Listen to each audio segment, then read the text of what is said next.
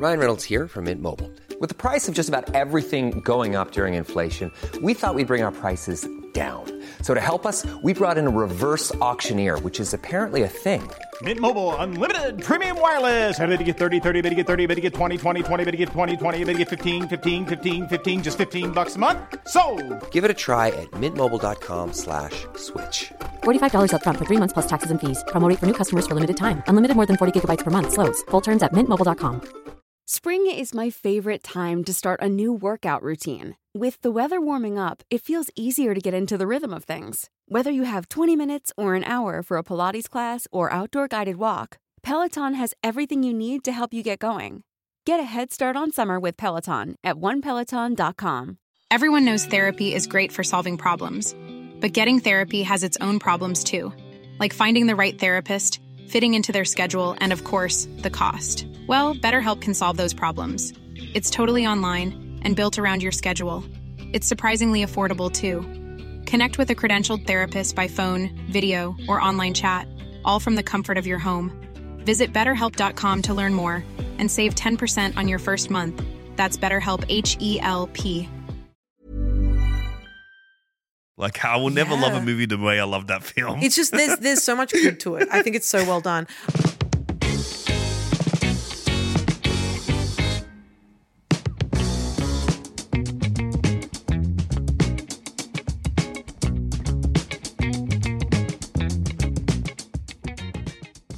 Welcome to Pocket Buds, a back pocket podcast where I talk to my best buds about video games and stuff. This week we're talking about video game adaptations.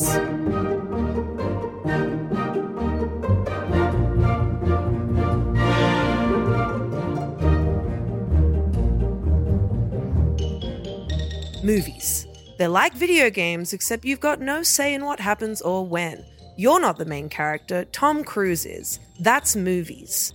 The same could be said about TV shows, except they're sometimes shorter and there's more parts to them to get the point across. And this time it's not Tom Cruise, but it's probably Kiefer Sutherland. The relationship between video games and TV shows and movies, which I'm gonna call shoovies as a collective before I start calling them the more contextually relevant thing, is a rather interesting one. I might be wrong, and I think it's brave of me to admit that, but I remember the noughties as a time where licensed video games were all the rage. You simply could not release a shoovie without there being a video game of it either on release or after. The Sopranos Road to Respect was a notable release that confounded the masses, but you can't deny there was an audience desperate to know what it was like to be a mafia boss. Sadly, the game couldn't capture the true essence of being Italian American, which was arguably its most fatal flaw. Gabagool, over here. But alas, we're very much at a point now where the only licensed releases coming out are for children. My Little Pony games, Bluey games, Smurfs Kart, you name it. These are baby games, no video game for Crime Drama 24 in sight.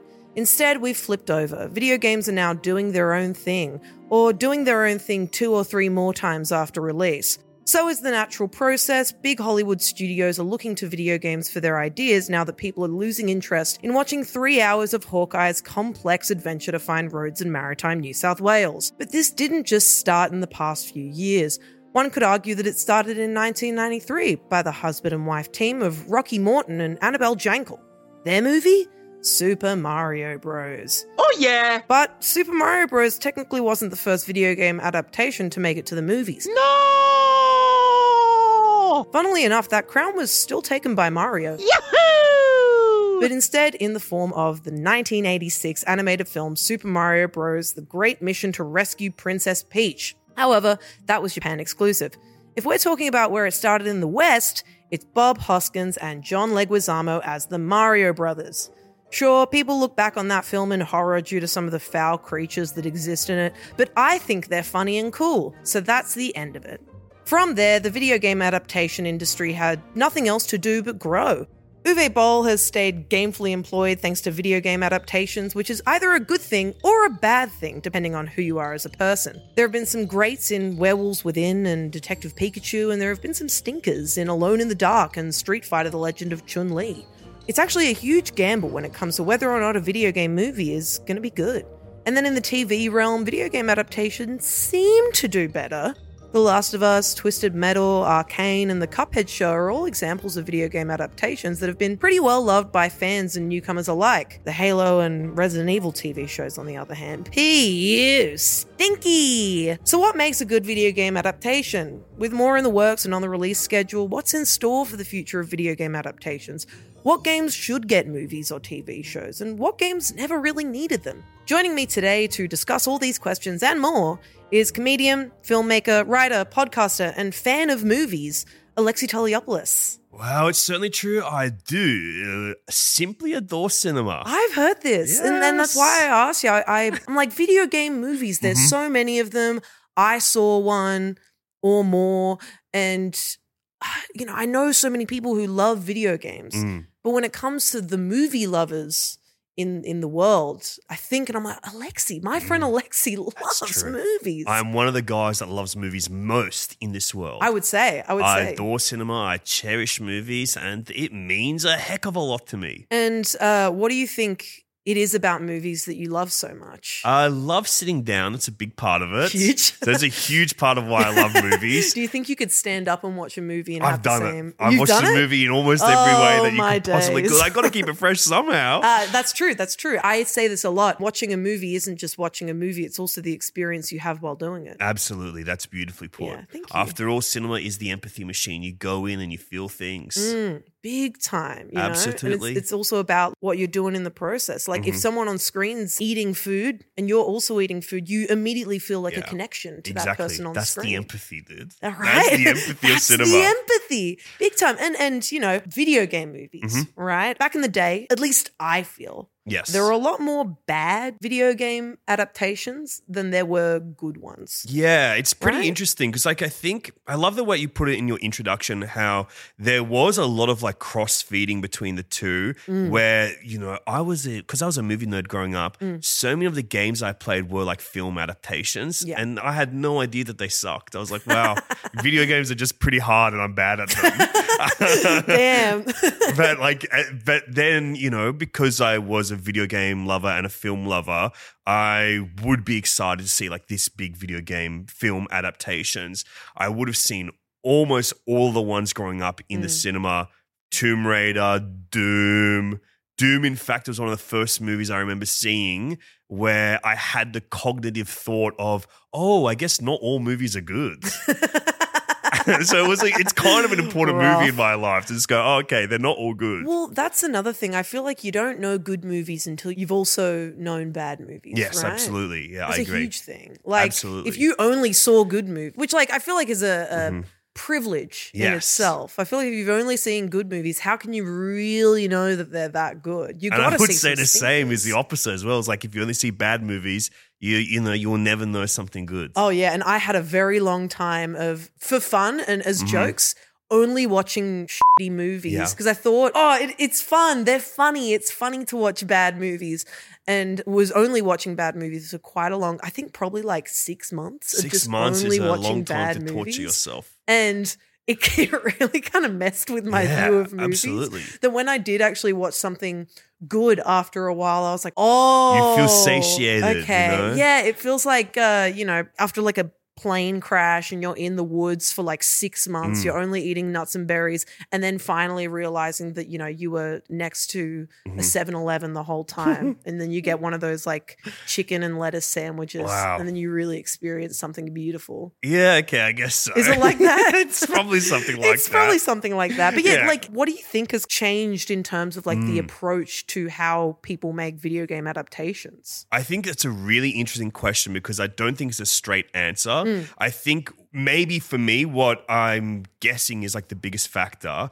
is now there's a generation of filmmakers that have grown up with video games, Mm. and that is part of their artistic progression in their life. Like people that are our age make movies now, and they have had video games being as equal an art form for them growing up, Mm. or as equal a form of expression, creativity, storytelling, a form of interactive storytelling that is as key to them as film, TV, Totally. you know, paintings, music as key to those. So I think there's like a more inherent appreciation and respect for the form. Mm. And then through that, the other key, the, I think probably the most key factor is now having some kind of an understanding of how to adapt them. Mm. Like if you look back at the Super Mario Brothers movie with John Leguizamo, Johnny Legs, and Bob Hoskins, what like it's a crazy movie. I Mm. think it rocks. because they have no idea how to adapt it. You No go like, way. how do you adapt this side scroller where it's a little guy in overalls jumping around? Yeah. Oh, I don't know. Let's make it look like Blade Runner, and it's Yeah. set in another world that's called Dino New York or whatever. And I think they had this point of Dino being Hatton. like, Sorry, I know I have to correct myself. No, it's okay. It's okay. but um, I think there was also this like idea of like making it because like it was Mm. kind of like a gritty remake, right? Mm. But as well, like there was probably some guy working on that who kind of like sat back and he's like, well, if you think about what a Goomba would look like in Yes, real life, exactly. it'd actually be really yuck. Yeah, And then like, went oh, it would with be that. disgusting. It would stink. It would have to be like a tiny head on top of a huge body. Like all of Yeah. that. It's so. It's such a whack way to adapt something. But back then, it's like, what did they have? They had like a few pictures and some sounds and like some lore written down in a manual, basically. Yeah. So it's like, how do you even adapt that? I think as uh, the storytelling and artistry of video games have has grown, there's more apparent ways how to adapt them. Like you just go, oh, there's a storyline here. Let, let's do that. And not just that, for me, a lot of the best video game adaptations in the modern era, probably the last 10 years or so, Yeah. I think there's an inherent understanding of not just like adapting the video game and not just seeing video game movies as a genre, but then going, okay, what is the genre study we can apply to this? Because audiences are really fluent in the language of genre, whether they are aware of or not aware of it or not. So it's a really great way to communicate to audiences by going, okay, Pikachu, we want to make a Pokemon movie. Okay, well, we can't just adapt this thing where it's a guy goes to like 10 gyms to battle all these. Like, well, that's not a movie. But they go, well, Detective Pikachu, it's another little spin off in there. Yeah. That can be easily go, well, why don't we make it like a neon noir? Like a take the world, there's a great world in Pokemon, use that to build a noir story, a detective story in there, and just really excel at communicating through the genre of noir and detective storytelling and crime thriller storytelling. Mm. I think to me, I mean, I don't want to jump ahead. To me, that's the best video game movie. You're a big Detective I- Pikachu head. I you? adore Detective Pikachu. I think I saw like three times in the cinema. Yeah, I've awesome. definitely seen it three or four times on the 4K UHD Blu-ray that Oh, I got. yeah. And yes, it is the Steelbook edition. Of course, And of I do. I would say it's probably like in my top five blockbusters of like the last ten years. That's I mean, I would say that's fair. I really, Mm-hmm. really loved that movie as well. I think it it did for me at least did everything right when it came Mhm. to a video game adaptation without trying to do the most. Yes, I agree. It didn't feel forced. It doesn't feel forced. It doesn't feel like a compromise the way that many of the other ones do. We're like, oh, we've got to put this in for the fans. Mm. We got to show them this thing so they can like tap that little part in their brain that goes, oh, I like to see that, which I think is. For me, a big problem across all blockbuster filmmaking Mm. now, which is all about like hitting that endorphin of like going, oh, I recognize this thing, Oh. I do that. Oh, Yeah. I love that little Yeah. little shock in your pleasure system Yeah. or something. Pointing because you know something. It's Mm. very that. And of course, like that's in there. Like it's not like you go, oh wow, Mr. Mime, what a great character. but I think it utilizes those things and communicates to the audience through genre in a really Mm. interesting way uh, and a very satisfying way. I think they did the point of the screen and oh Yeah. right in the sense of the Pokemon. there. Yeah, the right? Pokemon's the. Pokemon. Yeah. Just purely in the sense of, you know, you, you'd see these like shots Mm.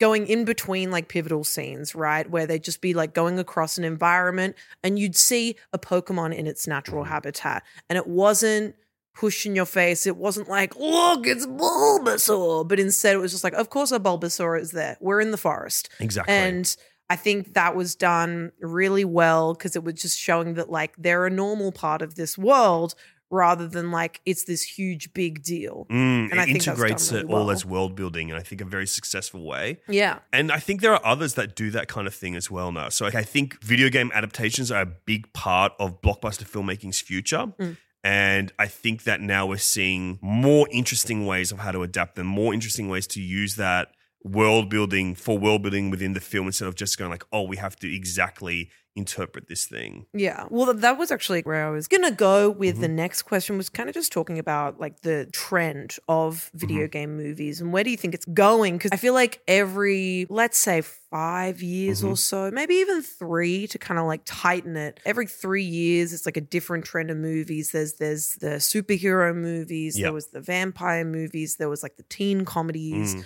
that really shone. I feel like now we're moving into an age of video game movies and video game adaptations kind of taking over like the big Hollywood areas. Would would you agree? I would agree. Yes, I think the way you're talking about is like these ideas of movements and cycles in mm. film, where it's like you'll be able to clear, like clearly point that something's happening, and we've been in a really long, extended cycle of the top tier of blockbuster filmmaking being like a superhero genre, and I would say that I think for a large part of the mainstream audience, we've kind of reached, we've been on a plateau for a while. And I think we have started to see that sort of waft off down a little bit, hmm. where the, the key mainstream audience is probably just a little bit sick of it.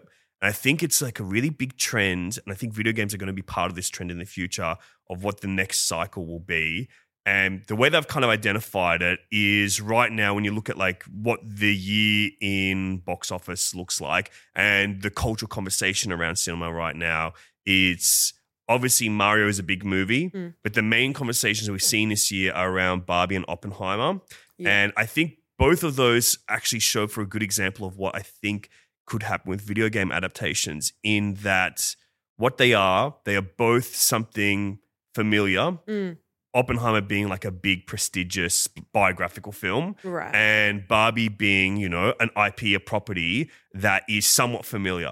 But then you see it's kind of like a bold vision or a new twist on something that people are already familiar with Yeah. which is what I think is getting people in the cinema. They go, oh, it's something I know, but there's something new about it. There's Yeah. something fresh, there's something exciting.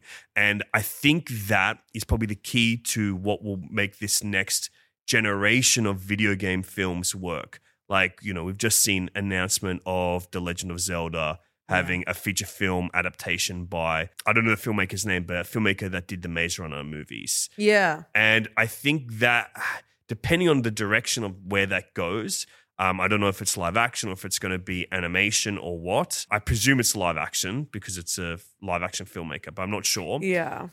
I think that will be a key to that because I think it will be, oh, it's Zelda, but what's the twist? Like, what are we going to see? Is it going to be a straight adaptation?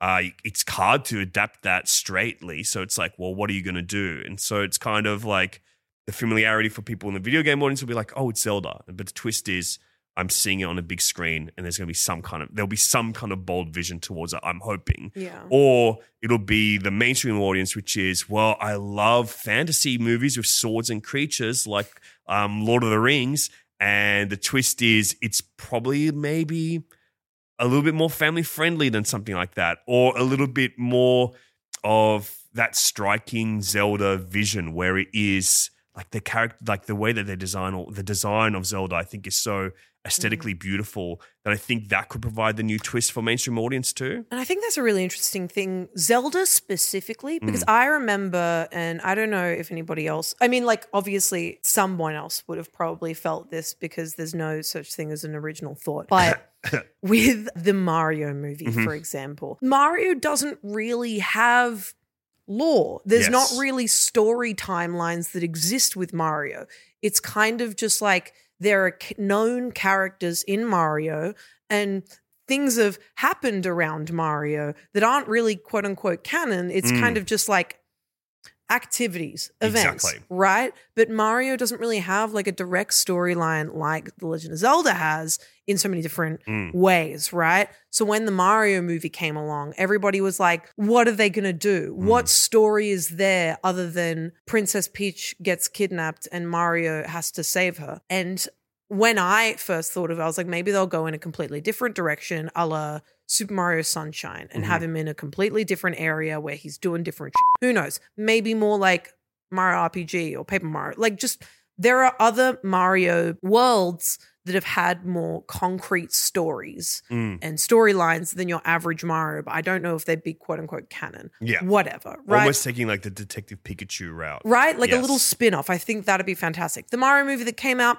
we'll talk about that in a moment. But with Zelda, there's a whole Hyrule timeline Mm-hmm. that breaks off into a million different pieces because they can't choose a single story of Zelda. It's like, not a continuing. It's not a continuum. No, but there are there are those connections are that make it a continuum. yeah. Exactly. Like there's what if what if Link didn't beat Ganondorf? Yes. What if Link did? Mhm. What if Ganondorf won but in this way? Yeah. Or in this way? Or like what if this thing happened but also Hyrule got flooded and it's Mm. not Hyrule anymore? Like what if this and It's this and this, this happened? It's terminal. Like yeah, exactly. It's like what if it's what if what if what if, right? The Zelda series is just a whole thing of what Mm. if this happened, right? So when it comes to the live action one, it's very interesting because it's got a di- whole different situation to Mario. Yes. Where it's not a case of there's not enough to go off. Mm. It's the case of there's too much to go off. Which one are they going to go for? Exactly, because it's kind of like, oh well,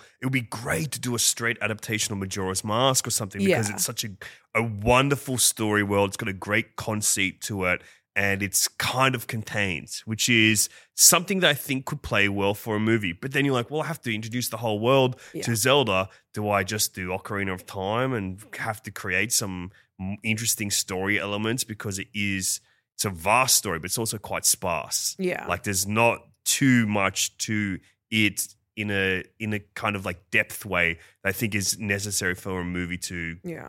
Present you. So it's kind of like that's the one that I'm most fascinated by because I think that there is huge potential to bring the aesthetic of that world to, cinem- to a cinematic uh, space wonderfully. But it's just kind of like, well, what is the story? What do you have to find? Is it Where just going to be a go? typical fantasy thing, Mm. or are you going to use? I think they in all of those films and the example that you laid out, they are doing very interesting things with storytelling and very interesting things with like how to involve the player, and even thinking about the two contrasts of Mario and Link or the characters from Zelda, I think because Zelda, it is that RPG, and I think there's a lot of potential in taking those RPG storylines and story worlds and adapting them to cinema, that there's a positive and a negative to them.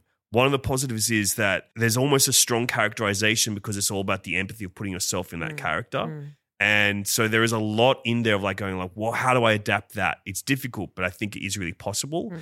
But Link is also kind of like a little bit of that blank character. So that's exactly you put a lot of it. it onto yourself. You're a lot of it on yourself. protagonist. Mm, And I feel like that's the, the you know, there's been silent protagonists Mhm. in video games for however long, Yeah. right? And the point of that is for the player to be able to put themselves in their Mhm. shoes. The the silent protagonist doesn't say anything. They don't impose their their thoughts and opinions on a situation. They just do shit.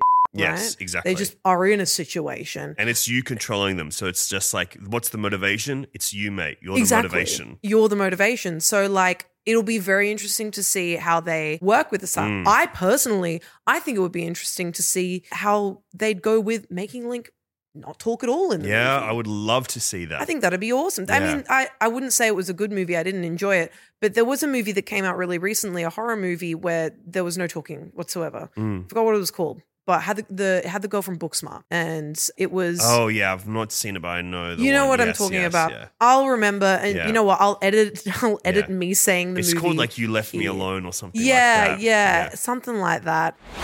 No one will save you, and I didn't care for it, Mm. but it showed that like you could have an hour, hour and twenty minutes of no talking whatsoever, Mhm. except for like a few things being said here and there, right? Like like tiny, tiny little phrases by other characters. But I think it would be interesting to see a silent protagonist. They managed to do it in Breath of the Wild, Mhm. and they managed to do it in Tears of the Kingdom Yep. with other characters talking. Exactly. Everybody else was talking. Link wasn't. Yeah. He was still like zip your lips like a padlock, Yeah. but everybody else was talking. So I, I'd be interested to see if they could kind of get away with that. Yeah, it'd be very interesting. I do believe, I, if I had to guess, they would definitely be experimenting with it on a script level of some way. Totally. Just going like, well, what can we do? It might not come to fruition in that way, but uh, you'd be crazy not to think about it. Right? I feel like it'd be a cool thing to work with, honestly. And also, like, if they are going to have someone play Link, I would love for them to go for like the Philips CDI type, Mhm. like, excuse me, princess, like very tongue in cheek. I think if he's gonna talk, he's got to be an Mm-hmm. He's idiot, gotta be honestly. annoying. He's gotta got to be goofy and annoying. Yeah. He's got to suck. I I love main characters who suck. Mhm. I think they're great. Yeah, me too. Yeah. I think as well on the other flip of that is like,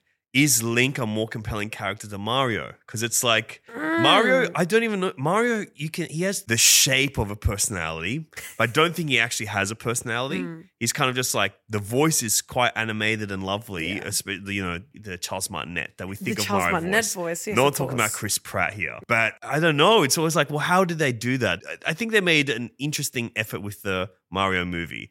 I Yeah. think, especially aesthetically, it's stunning. It looks so beautiful. It's visually beautiful. It's a feast. delightful. It looks so bright and colorful. It's like to put a little kid in front of that Mm. for 92 minutes. It's like a dream come true. Absolutely. It looks beautiful. Like I have somewhat strong opinions when it comes to how movies look now. yes. I hate the grayscale. I I Mm. don't like this whole like we're making things look quote unquote more realistic Yeah. because I like going to a movie and and seeing it just look vibrant, right? I already walk through the, you know, through my day to day and see a very normal looking world. Mhm. And if it calls for it, fair enough.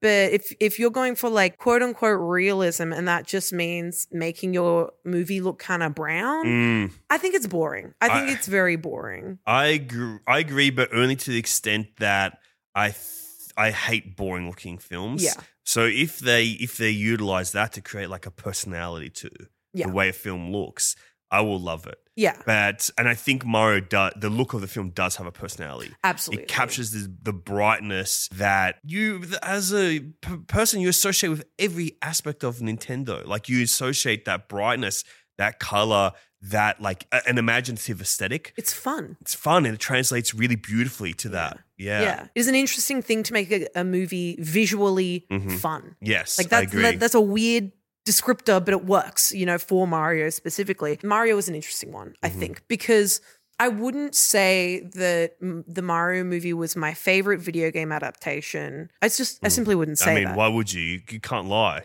I can't lie. Yeah, as if it would be. I live to tell the truth, you know, and and it's it, but that doesn't mean that I didn't enjoy it. Mm, I thought it was a really fun movie. I thought it was visually very exciting, and I thought they did a good job with the fact that Mario doesn't really have a concrete story, Mm. and I thought. Leaning into the, you know, he's a, you A know, Brooklyn, plumber, Brooklyn yeah. based Italian plumber Mhm.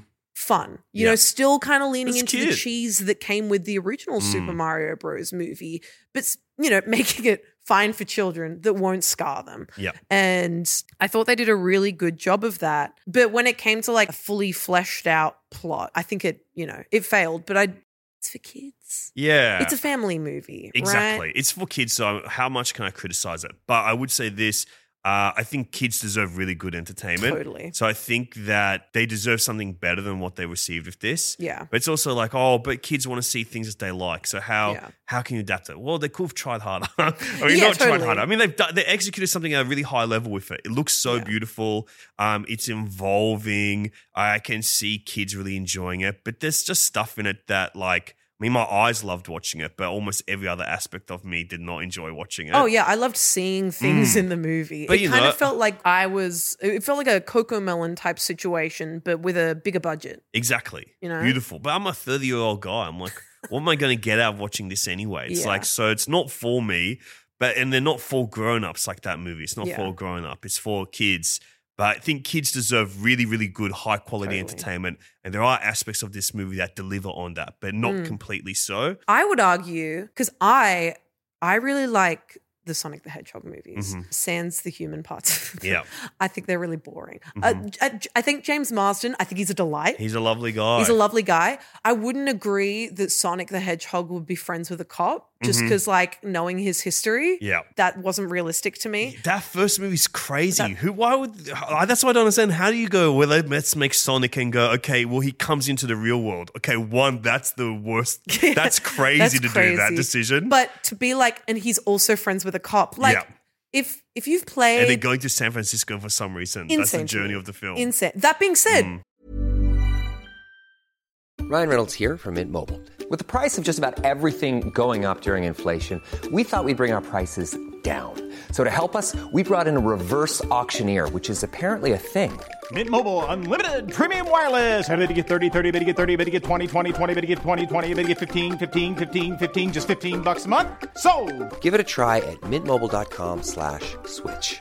$45 upfront for three months plus taxes and fees. Promo rate for new customers for limited time. Unlimited more than 40 gigabytes per month. Slows. Full terms at mintmobile.com. I'm Sandra, and I'm just the professional your small business was looking for. But you didn't hire me because you didn't use LinkedIn jobs. LinkedIn has professionals you can't find anywhere else, including those who aren't actively looking for a new job but might be open to the perfect role, like me. In a given month, over 70% of LinkedIn users don't visit other leading job sites. So if you're not looking on LinkedIn, you'll miss out on great candidates like Sandra. Start hiring professionals like a professional. Post your free job on linkedin.com/people today. I really enjoyed the Sonic movie. Mm, I, I've only seen the first one, and I thought it was shit, so I didn't watch. I really enjoyed it. I had fun. The second one, Mm. I really liked. I didn't care for the wedding scenes, which were the Wait, what? Okay. Who gets married? Sonic no James Marsden. to Sonic? okay, I'm watching this movie. Hold on. Okay, you sold me, mate. Okay, James Marsden marrying Sonic. I wish. I think that'd make it. I'm sure uh, someone has written that So, someone has absolutely somewhere. done that. Uh, let's get on AO3 and figure it out. But no, so James Marsden's marrying his human wife. Wow. I hate that I have to Okay, yes. really put that down. Mhm. His human wife. And that's like half of the movie, or maybe a third of the movie. The other part of the movie is Sonic getting the Chaos Emeralds, right? We know about the Chaos Emeralds. This is a crazy You know matchup. about- yeah. Hold on. You know about the Chaos Emeralds, right? I don't maybe when I was a kid, I so remember. So the Chaos Emeralds are the emeralds that Sonic collects to, you know, become all powerful, right? It's it's Mm-hmm. Wow. a big part He's of like the Thanos in that regard. kind of. Okay. I would. Hmm. I don't know much about comics, so I can't say that that Sonic did it first. But because it would be funny to me, I would Mm-hmm. argue that Sonic did it first and that Marvel copied them. So Chaos Emeralds, right? Mm-hmm. Canonically.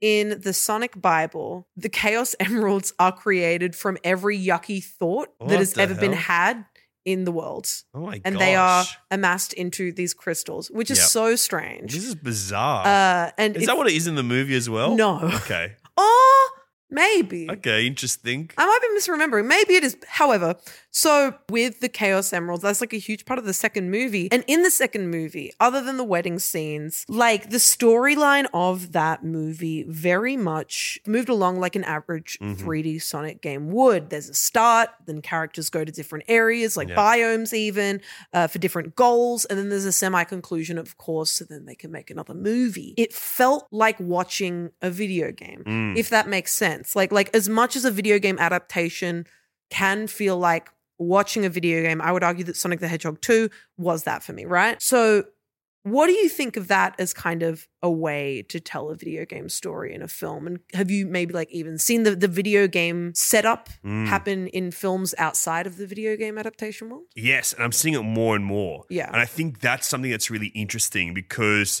you're, like we said at the start of this conversation, you're seeing these filmmakers that grew up with video games as a really important form of storytelling. Mm. And now you're seeing that translate to films that aren't even directly video game films.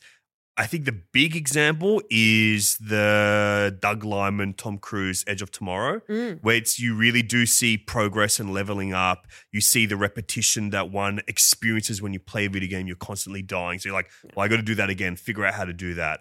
And I think that's a really great and strong adaptation of the feeling of playing a video game Mm. But turning that into a cinematic experience, not just like a direct experience. Going like, okay, how do we do that? How do we meld these two forms together to give you the experience of playing a video game? And I think that's a really key example where it's also it's a really great, fantastic action adventure movie as well. On the other end of the spectrum, because that's a big blockbuster film, on the completely other end of the spectrum is I saw this film at a Sydney Underground Film Festival this year called Hundreds of Beavers and it is uh, one of my favorite things I've seen all year. It's absolutely a fascinating experience because it is taking two forms from the end of the each end of the timeline of cinema and melding them together where it is simultaneously completely inspired and looks like silent era comedy. This is a dialogue free movie. It's all silent era filmmaking look. It looks like an old black and white Charlie Chaplin, more so Buster Keaton kind of uh, uh, film, but then taking also then elements of like the Tex Avery, Looney Tunes, cartoons. But the f- structure of this film, it feels like a video game. It feels like a two hour, like, let's play watch of someone playing this video game where the other big i would say influence is probably something like legend of zelda or Mm. even something like that where you're watching this movie about a frontiersman who's out in the wild. It's very funny. It looks like a cartoon as well. And you're seeing him uh, have to collect all these beaver furs or animal pelts and stuff like that. And each of these animals that he hunts are played by a man in a mascot like suit. So there's a lot of charm to it like that. But then his whole mission is to earn a hundred beaver pelts so he can marry the shopkeeper's daughter.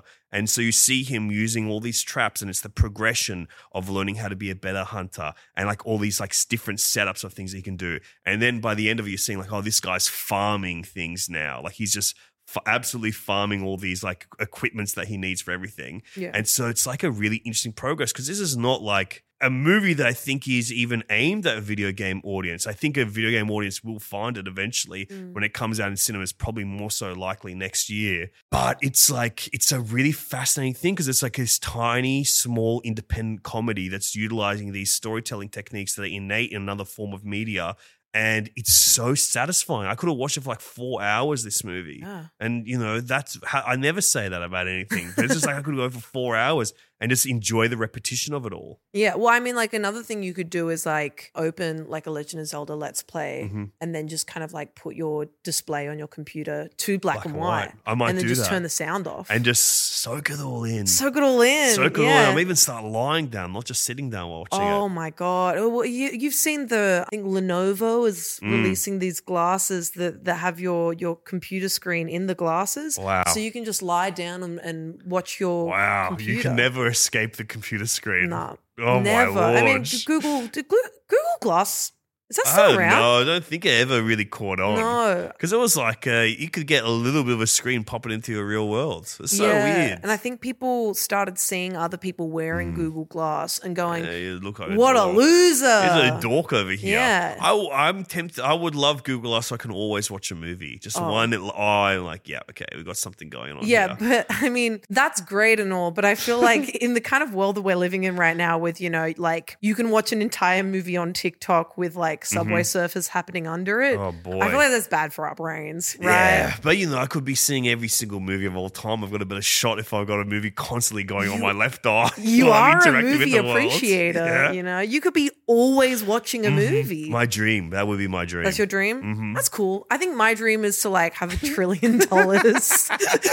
Well, how, how am I going to get that trillion dollars? I think it's by being the world's biggest movie nerd. yeah, like always watch it, having seen every movie, Yeah, right? it's like that's the guy we go to. Yeah. they can ask me any question about any film, and uh, if I'm if I'm not brain dead, I will answer. Them. Yeah, and if you like kind of have enough of a memory about that, because like you might just be doing something I'm a little more important. at that point. yeah, I don't. I feel like it'd be bad for it, but also very good. yeah, career wise. And I mean, like, okay, so Mm-hmm. with video game adaptations, you know, and with with uh, going back to like superhero Mm. movies and stuff, I feel like with superhero movies, with Marvel, let's say Marvel movies in particular. It wasn't just comic book fans seeing those films. It Mm. was people who've maybe never read Marvel or DC, whatever, uh, comic book, seeing these movies and being able to enjoy them, right? And that's fine. You know, there- there's there's freaks who are like, um, you don't even know what happened to Spider Man in this issue and how it doesn't even relate to the movie. And it's like, well, me don't care. Yeah. I don't care. Shut up. Yeah. Why would know? you? why would why would I do that? Why would I read when I can Mhm. watch? You know, there's mass appeal for superhero movies in in both the the comic book fan world and also the movie enjoyer world because I feel like superheroes just in general kind of have that appeal. Mm. Uh, you know, what if a person had freaking powers? Yeah. That's exciting to most people, Mhm. right? With video game adaptations, do you think, uh, like, how much do you think the love or hate uh, for a video game adaptation is linked to the way that people feel about the source material. Do you think it's Mm. it's similar to superhero movies, or do you think that there's kind of a difference, maybe based on the fact that you actively choose what happens in a game? I think that's really interesting question because I think that for me, there have been very few examples where I have preferred the film over the video game. Oh, yeah. In fact, I would say Detective Pikachu is the only one. The Detective Pikachu games, I've never played them.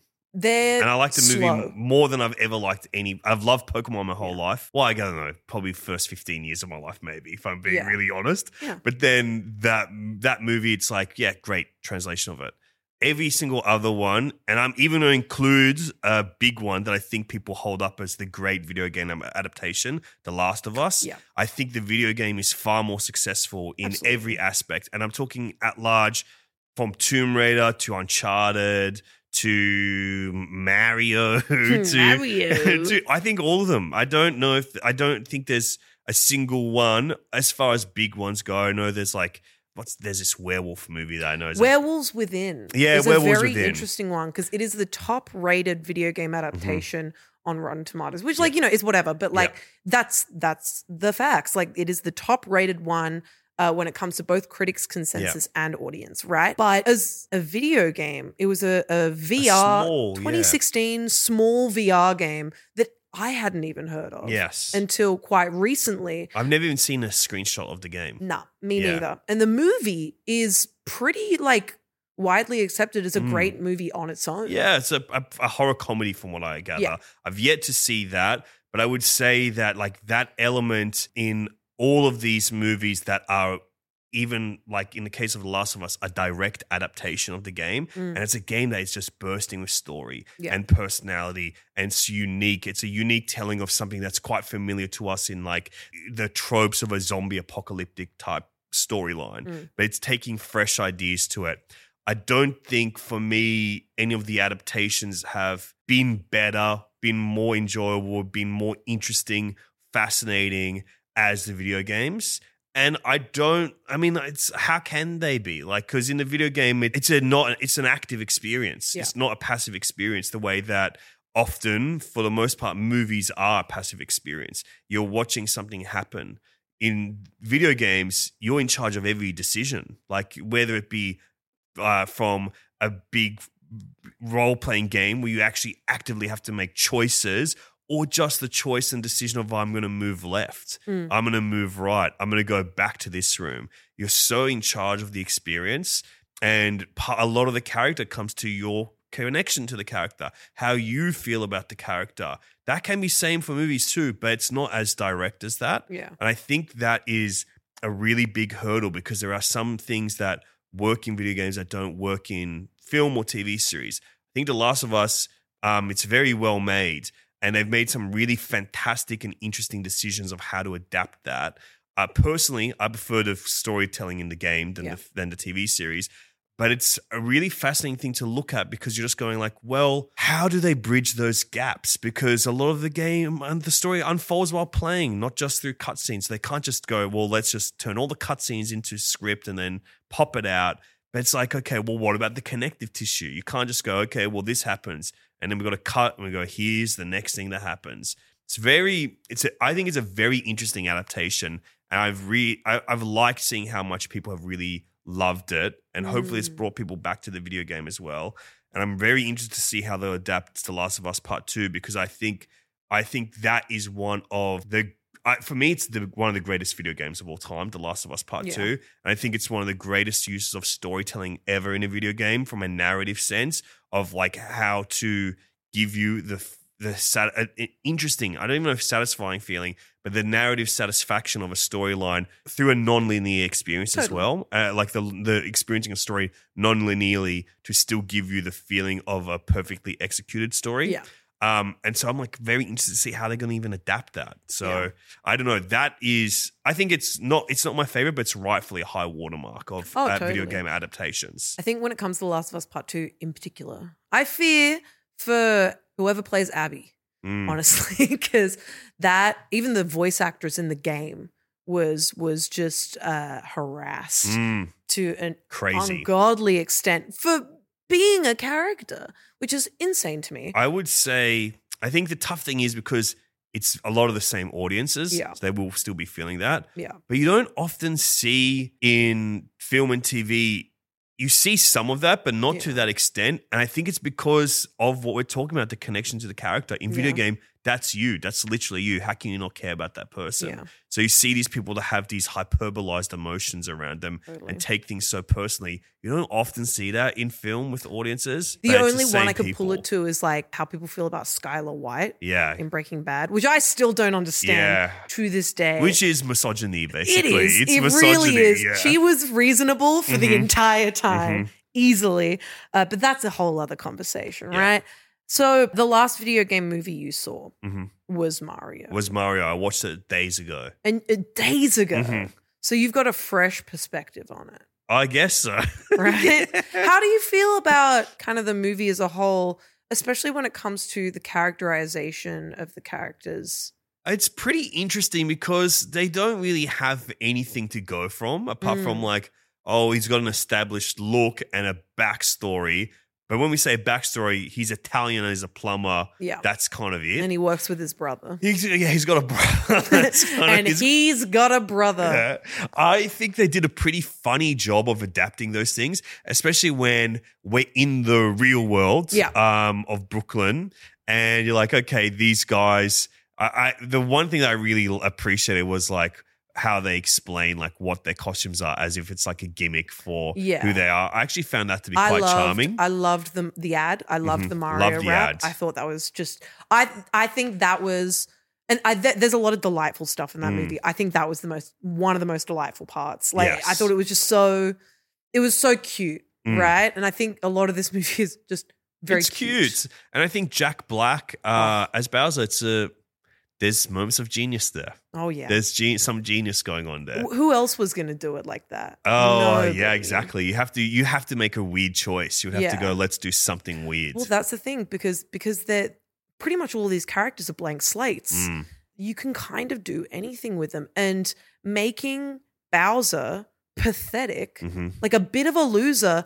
I thought, and this is like for me, this is this is my deep Mario lore. Is like making Bowser a bit of a loser, a bit pathetic, a bit you know, uh, uh just you know, in love but unlucky in love, is very much related to how his character was in the Paper Mario series. Because in the Paper Mario series, you obviously play as Mario, play as his friends, but then every now and then the story takes you over to whatever Bowser's doing, Mm. and usually it's funny. It's it's like the comic relief of those games, and he's yeah he's, he's kind of pathetic. And to see that in the Mario movie, I honestly think was the best that they could do with it Yeah. like the the most accurate representation of what's supposed to be a scary fire breathing turtle guy actually just being kind of goofy Mm. perfect great for kids great for adults i think that i think that was like some of the best like from scratch characterization they could have done and nobody else could have done it but jack black right Yeah, I agree. I I mean, they I, they would have to pick someone really weird. Yeah. like they would have to make a choice.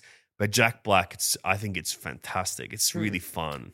how do you feel about chris pratt as mario When it was announced, I was I don't know how because it's like I thought it was some uh, an awful decision. I thought it was a joke at I thought it was just an awful decision because it's just like I don't. Uh, I could not. I think they should have cast an Italian guy. yeah I, actually really think that they should have cast an Italian I actor some think they kind. should have cast somebody older. Yeah, I agree. him. I think he's. I think I thought he was too young, and Mhm. and like in my eyes, at least, Mario's like He's got a mustache. he's got a mustache. He's Mhm. he's kind of like dumpy, you know. Exactly. I can get freaking Michael Imperioli as one of the Oh Mario brothers, you know? yeah. It, like- Something like that. Even bring Bob Hoskins back. Well, he's like, dead, from the dead. Yeah, okay. Th- I Bring would him appreciate back that. from the dead. He's one of my hero actors, my favorite Oh, actors of all time. One of my favorite movies of all time. Mhm. You want to guess? Bob Hoskins Uh, flick. Who Framed Roger Rabbit? That's correct. That's why I love Detective Pikachu. Oh my! It's oh, like I think the same movie, you know. It gave so much of that. Mm, I it love gave Who Framed so Roger Rabbit. so much. I'm a big fan of a good 2D 3D Mhm. crossover, which is why I am so desperate for what is it, Coyote versus Acme? Yeah, to get I a think- proper release. I hope so. I think that they're selling it around. Mm. Fingies crossed. And I would say I've gone on the record said this many times. Mm. I think Bob Hoskins in Who Framed Roger Rabbit is the greatest screen acting performance. Oh my god, yes. Yeah. I Oh think it's God, one of the hardest ones, and he re- it's one of the greats. He managed to still pull off like an accurate Mm. neo noir performance, Mhm. despite it being Who Framed Roger Rabbit, being Yep. a funny rabbit guy and his sexy wife. yes, like exactly. it's. I, I I just I love everything about that movie. Me too. hands down, ten out of ten, perfect film. I agree. With you know Detective Pikachu, there there was a lot of that, right? Yes. And but yeah, I think Bob Hoskins, bring him back, pull him Mhm. out, Exactly. pull him out, zap him. What if it was okay? You got Joe Pesci as Mario, Oh, and you've got uh, or Joe Pantoliano, yeah. uh, any Joey P, basically doing oh, I love a bit But of I Joey think P. you know, even like Harvey Keitel and Michael Imperioli or something Yeah. like that, John Turturro. A lot of people said Danny DeVito. My only problem. Oh wow, problem, that's a bit perfect. my only problem with Danny DeVito, Mm. my only Wow, problem, Too sexy. he's just too much of a heartthrob. I mean, Mm. yes, but also, and maybe, maybe Always Sunny has just kind Mm. of like tainted it for me. But he's a little too, he's got a little too much stank on him. I feel like he'd be better as like one of. He would have been a great Bowser. He would have been a great well. Bowser. He would have been a great one of Bowser's like main cronies Yeah. or even a family member of Mario Mhm. because you see Mario and Luigi's whole family Yeah. At the start of the film, which I once again think was a great idea. I think just having Mario and Luigi, like it's kind of sad. The there was um the Super Mario Brothers show, Yeah. like the animated Yeah, show yeah. in the 80s, 90s. And that introduced like Papa Mario, Mhm. Mama Mario, and they were like these side characters, but they existed, and that's fun. Yeah. A Mario family tree, delightful. Yeah. Having uh Mario and Luigi have siblings who are doing better than them, funny, Mhm. silly, goofy. It's fun. And I think Danny DeVito, I think get literally the entire living cast of the Sopranos Yeah.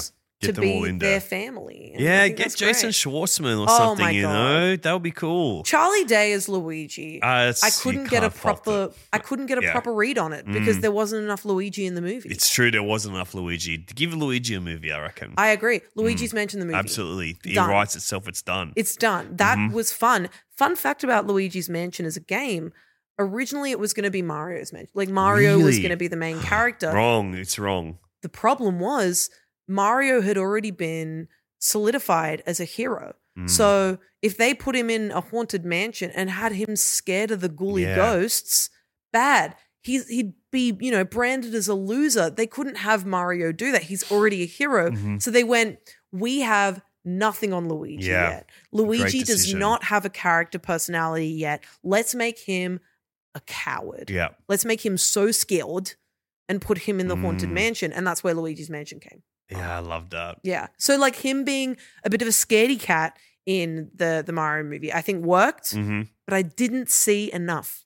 Yeah, but you know, they, I think they'll probably make a Luigi's Mansion movie. We'll get there. They'll, they, Surely. they'll make all of them now that the freaking the dam has busted.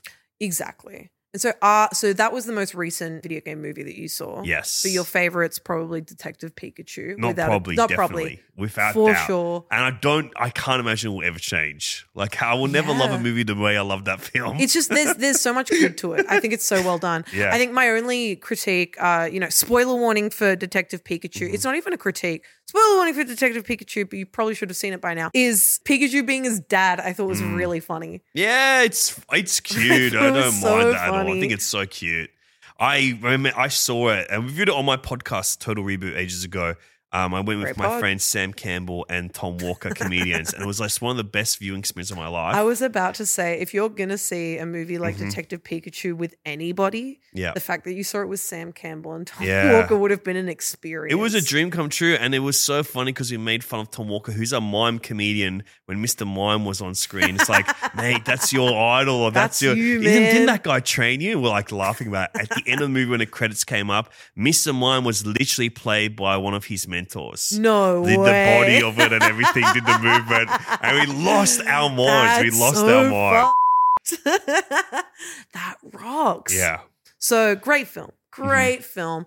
I saw Five Nights at Freddy's. Okay, Five Nights at Freddy's. You haven't seen it yet. I've not seen it yet. I'm mildly curious about it because it's an interesting premise. And I had my little nephew when he was like seven years old. He was obsessed with Five Nights at Freddy. Yeah. Like for my Christmas present that year, he like drew me all these pictures of Five Nights at Freddy's characters. I'm like, okay, great, Cool, I'll keep this forever, I guess. he also drew Pennywise. He was obsessed with Pennywise at the same time. So he was going through something strange. But I know that kids love Five Nights at Freddy's. Well, Five Nights at Freddy's for me is an interesting one that I don't remember where who I talked about it with, but I think it is a hard genre to do. And Mm. that genre, children's horror. yeah, I think it's a great genre as well. I think it's a fantastic Mm, genre. It's something I really appreciate. It's it's hard to do. It's Yeah. hard to figure out where that line is for when it's too much for Mm. children, but you know, uh, not enough for horror, right? Yes. Like you want to get to that sweet spot. I think movies like Coraline Mhm. and uh, The Nightmare Before Christmas, even Great. I would say for me, and the big one, Jumanji, is the Jumanji, Jumanji is huge. uh, the uh, original. Monster House. yeah. a lot of Round these, the Twist, the TV show. Round the Twist, that was terrifying. that's very powerful for me. That that was a scary Yeah. ass show. It's probably still like my favorite piece of media. um, what was it? A Trapdoor was Trapdoor, yeah. yeah like there were there, there's been a lot of children's horror and i think it's it's done really well in um claymation stop Mm. motion animation because there's there's kind of like something a little icky to that anyway Yes. um tim burton icky guy yeah. making icky fella. movies and yeah like i think it's a, a very interesting genre and it's you know now being done to death in video games and it's for me it started with five nights at freddy's right that being said i've never played a five nights at freddy's Mm. game ever i have however watched an eight hour lore video Oh my god, eight five hours. nights at freddy's you you saying Is it that- just one game? no Okay. it's so, un, definitely under 10 Okay, or so at, so at- much. at least oh, 10 Okay, I thought it was just one game. No, Five Nights at Freddy's, Five Nights at Freddy's 2. Fi- Wow. There's one VR game, but I think another one's coming. Wow, good lord Um, almighty. And there's also there's there's a bunch. And they they kind of have different kind of genres as Mm. well. It's an interesting, you know, concept, right? And you know, why not go for like what if Chuck E. Cheese was Yeah. Like I get it, right? It's clever. And so there was always going to be a movie of Mhm. this. Always going to be. There's merchandise, there's a million games, there's all sorts of stuff for it. There's nephews drawing pictures for Christmas. it's a big deal. So of course there was going to be a movie. Yeah. How are they going to do it? Because Five Nights at Freddy's has the opposite problem of Mario, where there is so much lore. Mm. And not only is there so much lore, but there's heaps of fan theories. Mm. So not only is there canonical, you know, lore for this game series, there's also a million th- fan theories that fans want to become true and want to be canon. So if they're not canonized, it's Mm. like, oh, this movie sucks. Right? I come from the perspective of never having played Five Nights at Freddy's game in my life. I get scared Yeah. but I've watched a lot of lore stuff, mainly to get to sleep or just to kind of like have a noise playing in the Mm, background. yeah. So I, I've learned a bit, right? As a movie, meh. Yeah. As a movie about Five Nights at Freddy's, as a, as a canonical piece of lore, of, of you know, content, whatever. Uh, Okay. the experience of seeing it at the movies, fantastic. What's the difference between it being a good movie and the experience of seeing it? I saw it in a very, very small cinema. Mhm. Me with two of my friends and three other people in the cinema. Yeah. And the three people in the cinema who were there, one of them had seen it three times. Oh my gosh. And we saw it very close to release, Yeah. right? So it was pretty like intense, Mm. right? Like, whoa. But like they knew story beats. And like, so we had a little conversation before the movie. Yeah. And then because there's barely anyone there, and these guys, they kind of care, but they don't, we could crack jokes. We could have fun. Yeah. We could be a little goofy to the screen because it was Mm. just kind of like, it was kind of like watching it, it at home with your friends. Yeah. And then at the end of the movie, we kind of sat around having, having a chat with these guys about what was in it. Yeah. Fantastic experience. Wow. Will you watch it again? No. Okay. Probably. Oh, maybe. Mm. No. Do you recommend it to someone like me who's never played the game? I think everybody should see it. Okay, wow. When it comes onto a streamer, I might chuck it on. Well, that's the thing. Like, I, I don't know. I, I don't think, once again, there was six months where I was watching nothing but bad movies. And so that has kind I of try taught not me to do that. not to discount Not to discount, you know, the experience of watching any movie, because sometimes you can watch a really sh- movie, Mm. but still have heaps of fun with it. Yeah. Just from the experience of, you know, watching it with your friends and goofing off. you Yeah, know? okay. All right. I think you any have brought me movie- around to it. Any movie can be fun to watch. I agree. Yeah, it brought me around to it. I will see Five problem. Nights at Freddy's. and that's, what I wanted by the end of this. I'll agree the to it. The whole point of this podcast was to get you to agree to watch Okay, the Five I'll Nights. watch it, and I'll watch it gladly and happily, and that's the end of it. and of I the will give it a five star review. And that's exactly what I Yeah, want to hear. okay, okay. Alexei, thank you so much for joining me on the pod today. Hey, my pleasure. It'd be any time, dudes. Absolutely. And you've got your own new podcast. Yeah. Do you want to do a bit of a plug of what you got going on? Oh my god, I would absolutely love to. It's a passion project of mine that Oh, yeah. finally is being put out into the world. I've been making this podcast called Sunburnt Screens, the Australian Cinema Odyssey, and it's basically an audio journey through Australian film. I'm so passionate about Australian film. I really want to share it with people and help people discover things and find filmmakers that they love. And this series is basically me going through that journey, and each episode's like a different topic uh, where the first couple are about like modern new wave Australian horror because I think we're in a really fascinating place in horror cinema right now in Mhm. Australia. So I'm interviewing all these filmmakers that made these great movies, and I've got big interviews with Gillian Armstrong, Rolf De Heer, Brian Trenchard Smith, who's like the great Ozploitation filmmaker. I've got a whole episode dedicated to his cinema, queer cinema, and heaps more stuff that I'm trying to like cook up. And it's out right now wherever you get pop- podcasts, Sunburnt Screens, and there'll be some more cool episodes at the start of next year as well. Hell yeah, I love Yeah. to hear it. And so I'm very proud of it. Very proud of it. Hell yeah. And so once again, thanks for joining me today. My pleasure, dude. Literally anytime. I love you, dude. Oh, I love you too. And a big thank you to you for listening. If you're liking what you're hearing and you'd like to hear more, consider supporting Back Pocket over on Patreon. If you support us at the silver tier and above, you can get access to our bonus episodes. In this week's bonus episode, Alexei is pitching his very own video game movie, and I'm like a Shark Tank guy. Consider this I'm a big time. Wow. producer. Oh my gosh. I wish I'd known all these years. I'm a big time producer. I got a million trillion dollars. I'm congrats. Looking to dollar. get my next movie out Uh-huh. there. So what you've given me is a pitch right now. Yeah. Very interesting. But I want to know more. Okay. And hey, if you really like what you're hearing, why not give us a five star rating on whatever podcast platform you're using? Better yet, why not give us a nice little review? You can also find us on Twitch, where we've got our main live show every Thursday from 7 p.m., and on TikTok, where we're constantly posting very good stuff for you to cast your big, beautiful eyes on. And then there's the socials, all the Twitter and threads and whatever, which you're also welcome to get around. Once again, thanks so much for tuning in, and as Chris Pratt's Mario would say, bye.